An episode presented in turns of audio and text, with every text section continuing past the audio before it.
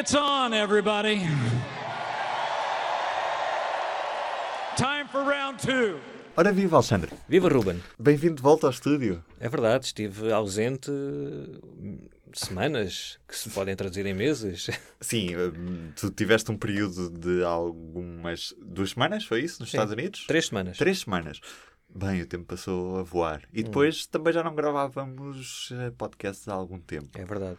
Entretanto, está lançada a corrida à presidência dos Estados Unidos. Donald Trump, que já era um candidato assumido há muito tempo, visto que nunca largou, nunca largou os comícios durante este tempo de, de presidência, apresentou a sua candidatura nesta terça-feira. Está relançada a corrida. Uh, sim, bem, dizer-se que começou a campanha ou a pré-campanha nos Estados Unidos é, pode ser uh, útil para as pessoas que acompanham mais ou menos a política americana, mas quem acompanha um bocadinho mais de perto sabe que aquilo é uh, uma campanha todos os dias, permanente, e nunca acaba nem começa, ninguém sabe onde acaba nem começa, porque há toda a questão da angariação de fundos, visitas a sítios-chave que podem ser decisivos nas eleições daí a dois, quatro anos, seja o que for. Portanto, aquilo é uma campanha permanente de todos os lados e agora, há, há, momentos formais. Uh, há uma entrega de uma declaração na Comissão Federal de Eleições, por exemplo, que é, que é, essencial para se poder candidatar.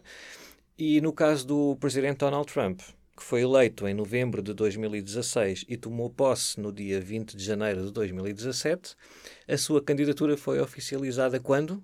No dia 20 de janeiro de 2017. Portanto, horas depois de ter tomado posse no seu primeiro mandato, chegou à Comissão Federal de Eleições a formalização da recandidatura de Donald Trump. Portanto, isto é uma candidatura que já tem dois anos. Daí Mais Donald Trump anos. também nunca ter deixado esta vida de comício. Exatamente. O que ele tem de particular em relação a outros uh, presidentes do, do, da era moderna, ou, ou, sendo mais comparável a Bill Clinton neste, neste caso, é que ele tem um, manifestado publicamente essa intenção de se recandidatar desde muito cedo e, e, tem feito alguma coisa para mostrar isso no terreno, não é? com visitas a vários estados importantes e decisivos nas eleições, como por exemplo a Flórida, que foi onde ele fez este comício de terça-feira desta semana em que anunciou a recandidatura. Ele esteve sete vezes na Flórida, quer dizer, esteve várias vezes na Flórida, porque tem lá uma casa, como toda a gente sabe, com campos de golfe e tal.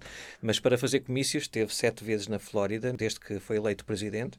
Uh, e todos nós sabemos que a Flórida é um estado importante, portanto, ele escolheu também a é um Flórida estado também. que alterna muito entre democratas e republicanos. Uh, tem, tem, sim, tem votado mais republicanos, mas é, é, é, por muito pouco e, portanto, ele precisa de garantir aqueles 29 votos para o colégio eleitoral que uh, são decisivos para a escolha de um candidato nos Estados Unidos. Mas se o candidato do Partido Republicano está escolhido, não é? porque Donald Trump se recandidata, no Partido Democrata as coisas são diferentes. Donald Trump podia ou não ganhar avanço por não ter adversários internos nesta altura. Tecnicamente ele tem um adversário. É um antigo governador do Massachusetts que é um anti-Trump de primeira hora, republicano, mas faz parte daquele imenso grupo há dois anos, três anos de republicanos que detestavam o Donald Trump e que depois foi vindo a encolher de tal maneira que agora praticamente não existe no Partido Republicano. Uh, mas este ex-governador uh, diz que o Donald Trump é, um, é, uma ameaça para o país e é uma vergonha para os Estados Unidos e, portanto, apresentou uma candidatura nas eleições primárias contra o Donald Trump, mas vai ser pouco mais do que uma atração. Uh, imagino que um, vamos todos escrever alguma coisa sobre ele e falar sobre ele, mas certamente não terá qualquer hipótese de de fazer frente a Donald Trump, que tomou conta do Partido Republicano nestes dois, três anos, e, portanto, não, não, virtualmente não tem oposição interna. Por esse lado, tradicionalmente, um presidente em exercício, seja ele qual for, tem alguma vantagem em relação aos seus opositores, porque é o presidente, uhum. nessa qualidade de presidente e, portanto, uma pessoa influente no seu partido. Uh, tem muito mais capacidade para angariar fundos, por exemplo, que é, que é uma, muito importante para uh, expandir a sua campanha e a sua presença em todos os estados ou nos estados mais importantes. Ainda por cima, nestas eleições, estamos num ambiente muito polarizado no, nos Estados Unidos, em que a maior parte dos eleitores do Partido Democrata detesta o presidente Trump, mas a maior parte dos eleitores do Partido Republicano não saem do lado deles, estão ali fiéis como desde, desde a eleição. E do outro lado, no Partido Democrata, há 24 candidatos com algum nome. E Donald Trump pode ganhar vantagem por não, não estar nesta disputa interna de um partido? Ou seja... Sim, uh, nós temos de ver é não é só o facto de ele, como candidato praticamente único e, e presidente em exercício, tem vantagem sempre em relação aos opositores, ainda por cima quando esses opositores estão tão divididos e ainda não têm ideia de quem é que vai ser o seu, a sua cara para fazer frente ao Donald Trump. Para além disso, temos de recordar que Donald Trump venceu as primárias de 2016 no Partido Republicano contra 18 ou 19 candidatos também. Portanto, ele já provou que é capaz de vencer a corrida eleitoral contra muitos adversários e muito respeitados, que eram vários senadores, governadores, Uh, e agora está sozinho no seu lado. Portanto, ele agora já não tem, tem esse, esse trunfo, como dizias, de não ter de um, unir os republicanos. Portanto, o Partido Republicano não vai, na prática, perder tempo à procura de uma cara. Já tem há muito tempo e ele já é presidente e já mostrou o que é que pode e o que não pode fazer e já tem os seus apoiantes e os seus adversários definidos. Ainda assim, as sondagens conhecidas nos últimos dias dão conta que há seis democratas que têm mais probabilidade de chegar à Casa Branca do que Donald Trump. Uh, sim, nesta altura, nesta altura assim, é, muito, é muito prematuro fazer uh, esse tipo ou usar esse, esses dados para um, antever o que é que vai acontecer. Mas há uma resposta óbvia que muita gente daria nesta situação: é pois, mas também uh, em 2015 e 2016 também toda a gente ganhava o Trump e ele acabou por ganhar. Bom, as coisas só porque aconteceram assim uma vez não quer dizer que se repitam, não quer dizer que agora, porque o Joe Biden, que é um dos nomes mais fortes no Partido Democrata, aparece consistentemente à frente do Donald Trump numa luta de um contra o outro, não quer dizer que o Trump vá ganhar porque o Joe Biden também, porque Hillary Clinton e tal. Cada, cada eleição é uma eleição, são duas coisas, não tem nada a ver uma com a outra, praticamente. O que nós podemos é ter mais cautela desta vez, porque de facto, goste ou não se goste, Donald Trump ganhou as eleições, ganhou as primárias, ganhou as eleições gerais e se o fez dessa vez, presume-se que em dois anos não tenham nascido assim tantos eleitores e morrido tantos eleitores que vá ser por aí a diferença. Portanto, há que o próprio Partido Democrata tem de ter cautela e essas sondagens, eh, lembrar que estamos a hum, seis meses, sete meses, eh, as, as, as, primárias só começam no próximo ano, no início do próximo ano e as eh, eleições presidenciais faltam um ano e cinco meses, portanto, ainda falta muito tempo para saber quem é que é o candidato do Partido Democrata e já sabemos que o candidato do Partido Republicano é fortíssimo. Portanto, o Partido Democrata vai ter de conseguir fazer algo diferente do que fez em 2016, porque mais uma vez, goste ou não se gosta, Hillary Clinton também era uma candidata fortíssima. Quais é que são as bases eleitorais nesta altura do Partido Republicano e do Partido Democrata? Para quem é que os candidatos estão a falar nesta altura? O presidente Donald Trump, como tem sido o hábito, já sabemos isso, não é, não, não, não é preciso estudar muito e ler muito, ele fala, sempre falou para a sua base de apoio mais fiel. Ele foi eleito com esse pressuposto e, ao contrário do que é típico nos presidentes eh, norte-americanos, na esmagadora maioria, não fez nenhuma tentativa de ganhar mais apoio. Portanto, ele, ele declaradamente falou para um segmento da população e pensava-se que era um, um segmento minoritário do Partido Republicano, mas afinal parece que não. Uh, e falou para eles, conquistou-os, conseguiu ser eleito e continuou a falar para eles. E ainda esta semana anunciou, por exemplo, para dar um exemplo, anunciou que na, a partir da próxima semana Uh, a agência de imigração norte-americana vai começar a uh, deter e expulsar milhões de, ele escreveu mesmo no Twitter, milhões de imigrantes em situação ilegal nos Estados Unidos. Ora, uh, essa operação é, não, não, não se pode dizer que seja impossível, mas por duas razões. Porque o, o, ICE, que é a agência de imigração nos Estados Unidos, não tem nem de perto nem de longe uma estrutura e funcionários, uma organização que lhes permita lançar uma operação para localizar, identificar, deter e, e expulsar milhões de pessoas nos Estados Unidos. Isso é uma fantasia. E, por outro lado, essa operação teria de envolver necessariamente uh, ações muito que podem ser consideradas chocantes pela maioria do povo norte-americano, como entrar em casa de, de, das pessoas, separar famílias, porque muitos dos filhos desses imigrantes são legais, nasceram nos Estados Unidos, são cidadãos americanos, não podem ser expulsos.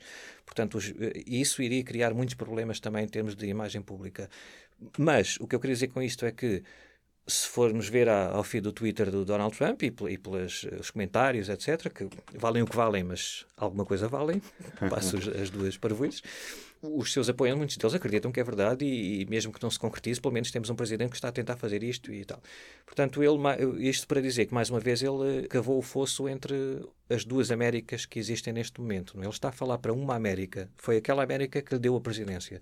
E o que ele espera é que, continuando e reforçando esse, esse discurso de trincheira, essa América, ainda que, se, que possa ser uma minoria, seja suficiente para lhe dar a presidência, por causa daquelas particularidades do sistema eleitoral norte-americano que não dependem do número total de eleitores que votam num partido, mas sim na distribuição pelos vários estados. E o Partido Democrata? O Partido Democrata, aliás, como o Partido Republicano nos últimos anos, mas uh, também está em, em, em profunda transformação. Uh, aquel, aqueles dois partidos que nós nos habituámos a ver nas últimas décadas, que o Partido Republicano é o conservador, o Partido Democrata é o seria o equivalente a um centro-esquerda ou centro na Europa, uh, estão em profunda uh, remodelação. O Partido Democrata tem vários partidos democratas lá dentro também, não é? Como o Partido Republicano sempre teve vários partidos republicanos, mas o Partido Democrata tem basicamente um representante desse Partido Democrata mais tradicional, que é o Joe Biden, que está não é não se pode dizer que ele seja o, o que, as pessoas estejam entusiasmadas com o Joe Biden mas nós temos que, que, que pensar que nestas eleições em particular para os, o, o, Partido Democrata está muito mais em causa derrotar o presidente Donald Trump do que eleger um novo Barack Obama uma pessoa que lhes dê um ânimo fantástico e, e que seja entusiasmante. Partindo desse patamar um bocado mais baixo isto são estes, estes raciocínios que nós fazemos, se, se, se, e depois eh, chega às eleições patifamos-nos todos. Mas pronto, mas pode fazer sentido agora, a, um ano e meio das eleições. Pode ser aproveitado como um trunfo do Partido Democrata, que é, eles não têm a pressão aparentemente, ou uma pressão tão grande, de apresentar um candidato fantástico que faça sonhar as pessoas. Precisam de arranjar um candidato que consiga ganhar nos Estados, que o Donald Trump ganhou a, Hillary Clinton em 2016, principalmente no Midwest, os estados de, de, da Pensilvânia, etc. Uh, e o Joe Biden, pela lógica, pode ser esse candidato, não é? Que, que é um candidato mais uh, conservador do que muitos outros do Partido Democrata, e, portanto, os eleitores que abandonaram o Partido Democrata no Midwest, nessas zonas mais uh, das fábricas que encerraram e que muitos postos de trabalho se perderam, abandonaram o Partido Democrata, os candidatos do Partido Democrata e votaram no Donald Trump. Lembremos que há muitos eleitores que votaram duas vezes em Barack Obama e que depois votaram em Donald Trump, eram típicos democratas, mas que votaram no Donald Trump. Talvez o Joe Biden seja o melhor candidato daquela lista infindável de candidatos do Partido Democrata que seja tolerado por esses democratas, que possam dizer, bem, então vamos voltar lá ao Partido Democrata porque o Joe Biden até é um tipo, não venham, pelo menos não vem cá com aqueles progressistas das costas e tal que nós, nós não gostamos. E se o Partido Democrata escolher alguém mais progressista das costas, como Bernie Sanders, não é? Muito mais à esquerda? Um Sim, uh, nem, nem tanto o Bernie Sanders agora, porque é uma coisa que, o que aconteceu nestes últimos dois anos e que é natural que nós, se nós entramos em 2016 e depois saímos em 2019, pensamos que o Bernie Sanders e o nome dele e o que ele representa continua a mesma coisa. E muito mudou nestes últimos dois ou três anos, ironicamente, graças ao próprio Bernie Sanders. Portanto, quando ele entrou na corrida contra Hillary Clinton com aquela plataforma progressista e assumidamente socialista americana, ele encostou o Partido Democrata, o programa oficial do Partido Democrata, mais à esquerda.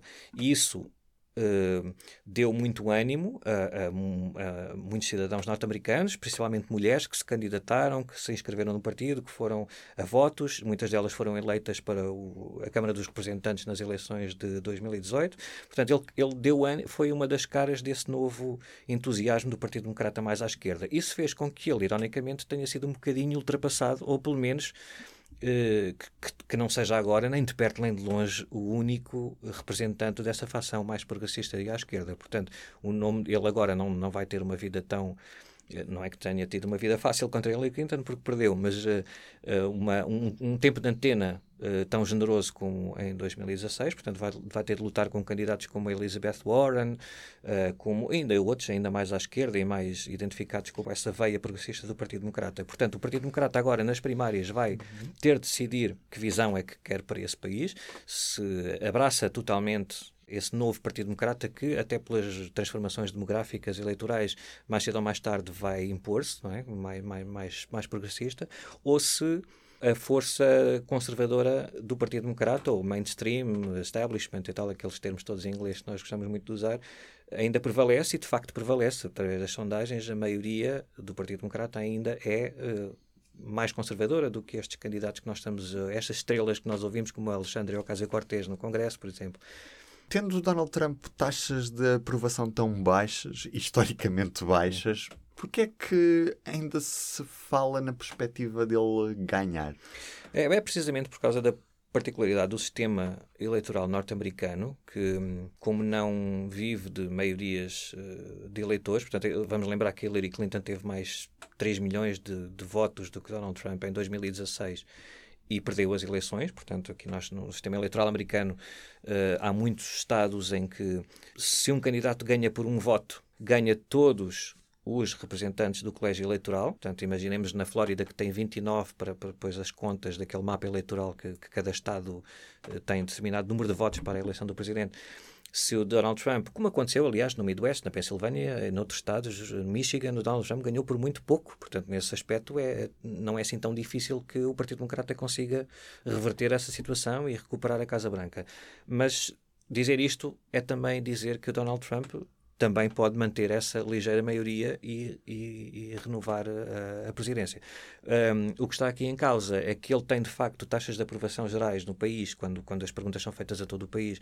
Vamos ter como referência a Gallup. É? Na, na, Gallup, o, o presidente Trump nunca teve, não houve um dia, desde que chegou à Casa Branca, que Trump tenha mais, mais de 50%, 50%, ou pelo menos 50% da aprovação. Quer dizer, isto é, isto é péssimo para qualquer presidente. Isto, isto nunca aconteceu em, na história dos Estados Unidos, na história da, da, das sondagens da Gallup.